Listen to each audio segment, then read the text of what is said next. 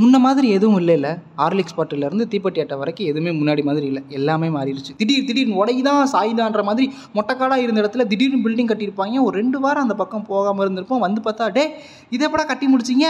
எங்கடா இங்கே இருந்த மரத்தை காணோம் இனிமேல் நான் எங்கே வண்டி நிப்பாட்டுவேன்றதை விட நான் கேள்விப்பட்ட ஒரு அதிர்ச்சிகரமான பெரிய ஷாக்கு பெரிய ஆஸ்பத்திரி பிரசவ வார்டில் பேஷண்ட்ஸ் எல்லாம் சூப்பராக பார்த்துக்கிறாங்கன்றது தான்? ஆமாம் முன்னாடிலாம் ஜிஹெச் பிரசவ வார்டுக்குள்ளே நுழைஞ்சாலே மூச்சு விட முடியாது. பாத்ரூம்லாம் க்ளீனாக இருக்காது. நர்சஸ் எல்லாம் ரக்கட் கேர்ள்ஸாக இருப்பாங்க. சீரியஸான கேஸ்லாம் கூட ரொம்ப அசால்ட்டாக ஹேண்டில் பண்ணுவாங்க. சிஸ்டர் என் ஒய்ஃபுக்கு தண்ணி கூட உடஞ்சிருச்சு. தண்ணி கூட உடஞ்சிச்சுன்னா புது கடை வாங்கிக்கப்பா. என்னம்மா பிரசவம் பார்க்குற இடத்துல இவ்வளோ ஆவேசமாக பேசுகிறாங்கன்னு பார்த்தா ஒரு நாளில் ஒரு நூறு நூற்றம்பது கேஸ் பார்ப்பாங்க. அதனால் அவங்களுக்கு வந்து அதெல்லாம் ரொம்ப சாதாரணமான விஷயமா தெரியும். எங்கள் அம்மாலாம் இன்னும் சொல்லுவாங்க ஐயோ நான் ஜிஹெச்சில் குழந்த பெற்றப்போ பட்ட பாடு இருக்கே. எதுவுமே நீட்டாக இருக்காது. குளுக்கோஸ் மாற்ற கூட ஆள் இருக்க மாட்டாங்க. ஆனால் இப்போ பார்த்தா அப்படியே ஆப்போசிட்டு பேஷன்ஸ் எல்லாம் தங்கமாக தாங்குறாங்க.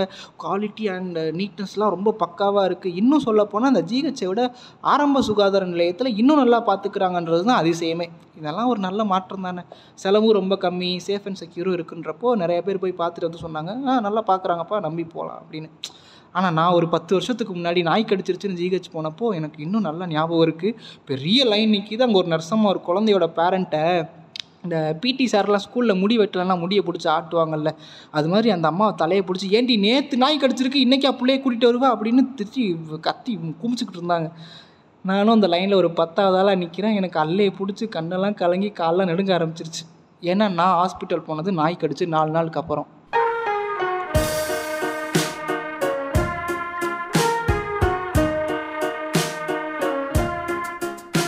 ஸோ வணக்கம் பா. நீங்கள் கேட்டுட்டு இருக்கிறது sit on shit with me RG triplex எனதுபா sit on shit with me RG triplex mango season முடிஞ்சு நாவல் பழ சீசன் ஆரம்பிக்க போகிறத விட இந்த வெயில் ஓரளவு குறைஞ்சிருச்சுன்றதை நினச்சா அப்பாடா அப்படின்னு இருக்கு குறைஞ்சிருச்சா? இல்லை. பட் இருந்தாலும் எனக்கு இந்த சம்மர் சீசன் வந்து ரொம்ப பிடிக்கும் தெரியுமா? ஸ்கூல் முடிகிற டைம் இன்னும் ப்ராப்பராக சொல்லணும்னா அந்த twelfth standard January to April நம்ம லைஃப்லேயே சில மறக்க முடியாத நல்லா என்ஜாய் பண்ண டைம்னா அதுவாக தான் இருக்கும். டுவெல்த்து படித்தவங்களுக்கு சொல்கிறேன் டெய்லி டெஸ்ட் இருக்கும். இருந்தாலும் வந்து எப்படி சொல்ல? அது அது ஒரு மாதிரி ஜாலியாக போகும். அந்த மூணு மாதம் வந்து நமக்கு பிடிக்காத டீச்சர்ஸ்லாம் நல்லவங்களாக மாறிடுவாங்க. பிப்ரவரியில் ப்ராக்டிக்கல் ஸ்டார்ட் ஆயிருமா? அப்படியே அந்த மாதம் ஃபுல்லாக போயிடும் அடுத்து மார்ச்சில் எக்ஸாம் ஸ்டார்ட் ஆயிரும். அப்படியே அந்த மார்ச் மாதமும் போயிடும் எனக்கு தெரிஞ்சு நான் வந்து நல்லா படித்து உருப்படியாக எழுதின எக்ஸாம்னா தமிழ் எக்ஸாம் மட்டும்தான். Tamil first paper and second paper ரெண்டுமே நல்லா பண்ணேன். அதுக்கப்புறம் தான் ஒருத்தன் வந்தான். இனிமேல் வர பரீட்சையெல்லாம் கஷ்டமாக இருக்கும்டா. நம்ம குரூப் ஸ்டடி பண்ணுவோம்டா. பரீட்சைக்கு முன்னாடி எப்போவுமே லீவ் விடுவாங்கல்ல. மூணு நாள் லீவில் வந்து ரெண்டு நாள் சும்மா தான் இருப்போம். அந்த லாஸ்ட் டே தான் சரி புக் எடுத்து நொட்டுவோன்னு தோணும். தனியாக படித்தா கூட நல்லா படிச்சிருவோம். இந்த குரூப் ஸ்டடி அதுவும் இந்த நைட் ஸ்டடின்னு போகிறோம் பார்த்தீங்களா வாழ்க்கையில் பண்ணுற மிகப்பெரிய தவறு. மேக்ஸ் பரீட்சைக்கு முந்தின நாள் இது பப்ளிக் பரீட்சை. ஸோ படிக்காமல் விடிய விடிய கெக்க போக்க கெக்க போக்கன்னு சிரிச்சிட்டு இருந்தோம். நைட்டு மூணு மணி ஆயிடுச்சு. அவங்க வீட்டில் வந்து அதாவது ஃப்ரெண்டு வீட்டில் வந்து எல்லோரும் எந்திரிச்சிட்டாங்க. என்னடா மேலேருந்து இவ்வளோ சத்தம் வருது? என்னடா பண்ணிகிட்டு இருக்கீங்கன்னு அப்புறம் ஒரு வழியாக சரி படிங்கன்னு சொல்லிட்டு போனப்போ இன்னும் விடிகிறதுக்கு ஒரு ரெண்டு மணி நேரம் தான் இருக்குது சரி ரெண்டு மணி நேரம் தூங்குவோம். மிச்சத்தை காலைல அஞ்சு மணிக்கு எந்திரிச்சு படிச்சுக்கோன்னு அலாரம் வச்சு படுத்தா எந்திரிக்கிறப்ப மணி எட்டு. அந்த நாய் இன்னும் தூங்கிட்டு தான் இருந்துச்சு. எனக்கு வேற காலைல எந்திரிச்ச உடனே பாத்ரூம் போகணுமா? அவங்க வீட்டில் பாத்ரூம் போகணுன்னா வெளிகேட்டுக்கு பக்கத்தில் தான் இருக்கும். வேறு யாரும் அந்த பாத்ரூமை வந்து யூஸ் பண்ணிடக்கூடாதுன்னு பூட்டு வேற போட்டு வச்சுருப்பாங்க. ஆனால் வீட்டுக்குள்ளேயும் ஒரு டாய்லெட் இருக்கும். அவங்க அப்பா அண்ணெல்லாம் உள்ளே தூங்கிட்டு இருப்பாங்கன்றனால எதுக்கு அவங்களை டிஸ்டர்ப் பண்ணிக்கிட்டு அது போக எனக்கும் கேட்க கூச்சமாக இருக்குன்றனால நம்ம வெளி பாத்ரூம்லேயே போய்க்குவோன்னு வந்தால் சாவியை காணும். நான் அவங்க அம்மாட்ட போயிட்டு ஆய்வு இருக்குங்க அப்படி சொல்ல முடியுமா? சொல்லவும் முடியாமல் மெல்லவும் முடியாமல் சாவியை தேடி லைட்டாக அசந்தாலும் எங்கேயாவது லீக் ஆயிருமோன்னு பயந்துட்டு ரொம்ப அர்ஜென்ட் ஆகி கடைசியில் சாவி கிடச்சி பாத்ரூம் திறக்கிறதுக்குள்ள ஒரு வழியாக எக்ஸாம் எழுதி முடிச்சு ரிசல்ட்டுக்காண்டி காத்துக்கிட்டு இருக்கிற நேரம். பன்னெண்டு அஞ்சு ரெண்டாயிரத்தி பதினேழு.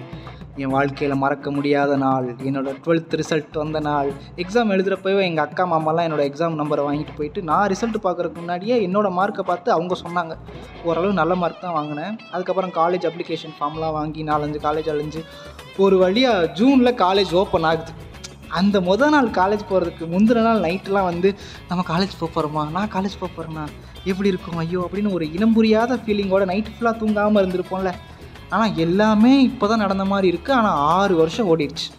ஸோ அப்போ இருந்த ஜூனுக்கும் இப்போ இருக்கிற ஜூனுக்கும் நடுவில் எவ்வளவு மாற்றம்ல?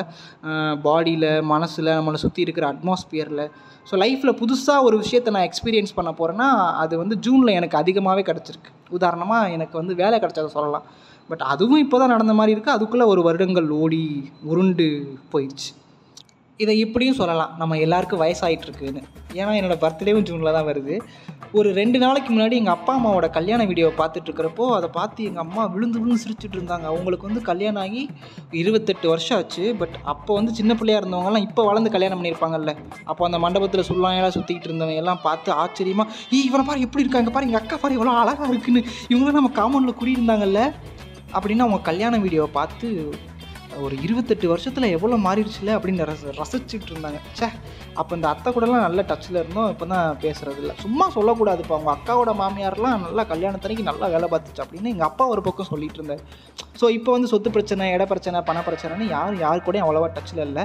அப்போ அந்த வீடியோ பார்க்குறப்ப ச்சே அப்படியே இருந்திருக்கலாம்னு இதெல்லாம் அப்படின்னு நினச்சாலும் காலமும் மனுஷங்களும் வந்து மாறுறது நம்ம கையில் கிடையாது. என் கூட ஒர்க் பண்ணுறவங்க வந்து என்கிட்ட ஒரு கேள்வி கேட்டாங்க. பர்த்டே வருதுல சரி உங்கள் பர்த்டேக்கு யார் ஃபஸ்ட்டு விஷ் பண்ணுவா? அப்படின்னு கேட்டப்போ எனக்கு டக்குன்னு தோணுது என்னென்னா அந்த டைமில் யார் என் கூட க்ளோஸாக பேசுகிறாங்களோ அவங்க தான் எனக்கு ஃபஸ்ட்டு விஷ் பண்ணுவாங்க.